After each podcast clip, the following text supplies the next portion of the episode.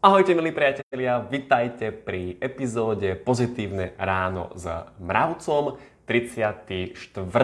diel a ja pokračujem v rozprávaní o kozmetických prípravkoch, o kozmetike a dneska tu máme také zaujímavé videjko, že 3 skupiny látok v kozmetike, na ktoré si určite dať pozor. Vy si môžete pokojne zobrať pri počúvaní tohto videa do rúk vaše kozmetické prípravky, otočte ich na etiketu a keď tam bude to, o čom budem hovoriť, tak ja by som to nepoužíval. V skratke vám ešte poviem niečo z môjho života. Dneska práve máme tu, ako som vravel, utorok ráno a ja už mám zbalené kufre, pretože dneska vyrážam do Bratislavy na západné Slovensko, keďže tam robím prednášku zajtra v stredu 15. marca o systéme zdravia. Prednáška bude v podstate vypredaná pre 30 ľudí, takže veľmi sa teším, že západné Slovensko má záujem vzdelávať sa o zdraví, čo je veľmi pozitívne a teším sa na vás. Takže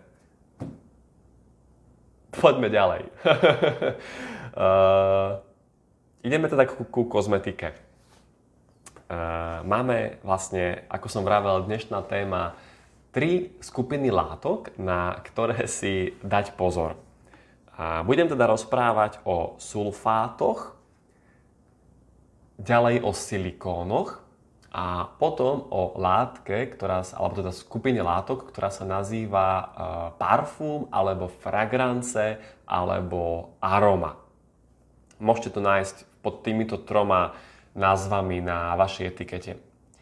Takže najprv poďme k skupine látok, ktoré sa označujú ako sulfáty. Vy si na svojom kozmetickom produkte môžete nájsť túto látku pod názvom sodium lauret sulfát alebo sodium lauryl sulfát. Skratka SLS alebo SLES.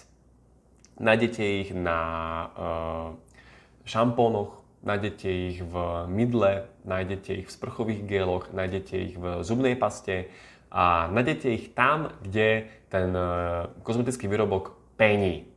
Čiže sulfáty sa predávajú do kozmetiky preto, lebo je to veľmi lacný peniaci prostriedok. Ale čo som zistil na internete je to, že okrem kozmetiky sa používa aj v autoumývárniach na odmasťovanie motorov, na čistenie mastných podlách v priemyselných halách a dokonca sa používa aj na ničenie rastlín a hmyzu. O nežiaducich účinkoch sa už vie, ak si otvoríte internet, nájdete tam toho plno, proste nájdete toho na mraky, napríklad to, že dráždi oči a sliznice, odstraňuje ochranné pH pokožky, môže, samozrejme, hej, nikdy to nie je na 100% na internete povedané, že spôsobuje, ale stále tam je napísané, že môže spôsobovať alergie, rôzne ochorenia kože ako nejaké dermatitídy, dokonca depresie, keďže má vplyv aj na nervovú sústavu a tráviace ťažkosti. Ja som v minulom videu včera hovoril o tom, že ako vplývajú chemikálie v kozmetických výrobkoch na naše telo komplexne. Takže ak ste nevideli moje včerajšie video, pozrite si ho, lebo to bol taký úvod do tejto problematiky. Dneska už rozoberám konkrétne látky, ale včera som hovoril vo všeobecnosti, takže má to jednoducho vplyv na naše celkové zdravie. Keďže moja pokožka nie je plast, nepriepustná látka, ale je ako špongia a mne sa potom cez pokožku dostávajú do tela rôzne chemikálie. Takže toľko asi k sulfátom. Ja by som osobne ich nepoužíval. Ďalej. Ďalšia skupina látok sú silikóny. Samozrejme nie tie, ktoré vidíme niekde inde. Teraz muži určite vedia, čo myslím. Ale silikóny v kozmetike mám na mysli. Takže nájdete ich na svojom produkte kozmetickom pod označením napríklad dimetikone.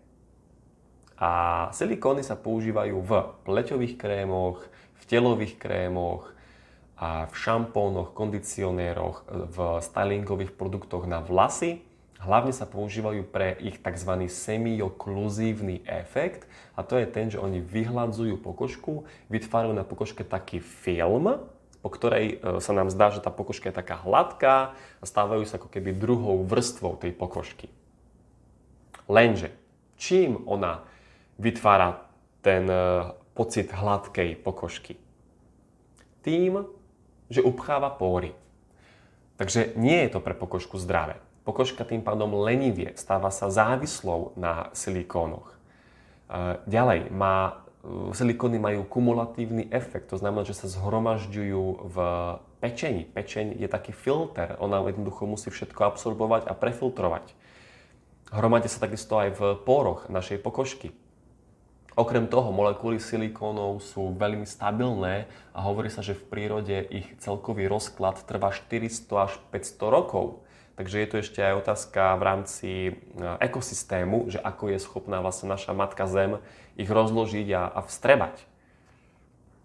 Dokážu sa vstrebávať aj dokážu sa hromadiť na pokožke po osprchovaní, že keď sa dosprchujete a potom sa utierate uterákom, tak možno sa vám stalo, že ste na pokožke našli také nejaké malilinké, ako keby guľôčky, a to sú práve tie silikóny, ktoré sa nestihli vstrebať do pokožky, ale ostali na pokožke. Ďalej, vstrebávajú sa cez kožu do krvného obehu, kumulujú sa okrem pečenia aj v mozgu, mieche a tým pádom môžu spôsobovať poruchy imunitného systému, rozvoj autoimunitných ochorení, zápalové ochorenia kože, prispievajú k tvorbe císt, narušujú hormonálny systém a dokonca aj môžu spôsobovať zápalové ochorenia v oblasti genitálií. Takže toľko ku silikónom. Názor si utvorte sami. Tieto informácie sú verejne dostupné na internete. Ja som len ako keby taký sprostredkovateľ toho, čo sa nachádza na internete a podávam to ľudskou rečou ďalej. No a tretia skupina látok, ktoré si môžete vy nájsť na etikete vašich kozmetických výrobkov, tak to sú buď parfum, alebo je to pod názvom aroma, alebo je to pod názvom fragrance. Zajímavosťou je to, že toto nie je jedna látka, ale je to zmes. Pod názvom aroma sa môže schovávať 10 až 300 rôznych chemických látok, ktoré výrobca nemusí špecifikovať a uviesť na etiketu, lebo pridávajú tomu produktu vôňu a to sa považuje za obchodné tajomstvo. Takže čo sa tam nachádza, to nikto nevie. To je záhada. Niektoré zdroje hovoria o tom, že nikdy tieto látky neboli testované na bezpečnosť. Proste nevieme, čo tam je. A preto len prispievajú k tomu celkovému znečisteniu organizmu. A ja osobne by som to teda určite nepoužíval. Takže dobre, takto by som nejako ukončil tieto tri skupiny látok. Hej? Sulfáty, silikóny a aroma. Pointa, prečo to hovorím, je to, že my nemusíme používať tieto chemické, kozmetické produkty, ale je tu aj tá bezpečnejšia, zdravšia varianta, o ktorej vám ja poviem potom v ďalších videách. A keď chcete sa o tomto dozvedieť viac, ja som vytvoril a mám k dispozícii pre vás takýto register nebezpečných látok v kozmetike. To je malá brožúrka, kde v tej brožúrke sú napísané také hlavné skupiny týchto škodlivých, toxických chemikálií v kozmetike a je tu dokonca aj vypísaný presný zoznam ingrediencií a vy môžete prísť do svojej kúpeľne, zobrať si nejaký kozmetický produkt, zobrať si túto knižku a porovnávať si, či to tam máte alebo nemáte. Ak si túto knižku prosíte, tak viem ju poskytnúť zadarmo Košičanom alebo ľuďom žijúcich v okolí Košic a teda môžem vám ju dať. Ľudia, ktorí sa zúčastnia mojej prednášky zajtra v Bratislave, ju budú mať pri vstupe gratis a môžem vám ju poskytnúť aj online. Veľmi dobrá knižka, teda respektíve veľmi dobrá brožúra. Odporúčam vám sa do toho viacej trošku ponoriť a študovať, že čo si dávate na vašu pokožku. Takže priatelia, toľko z mojej strany k dnešnému videjku. Ja vám prajem ešte raz krásny útorok, krásny štart do nového týždňa, keďže ešte relatívne je to štart.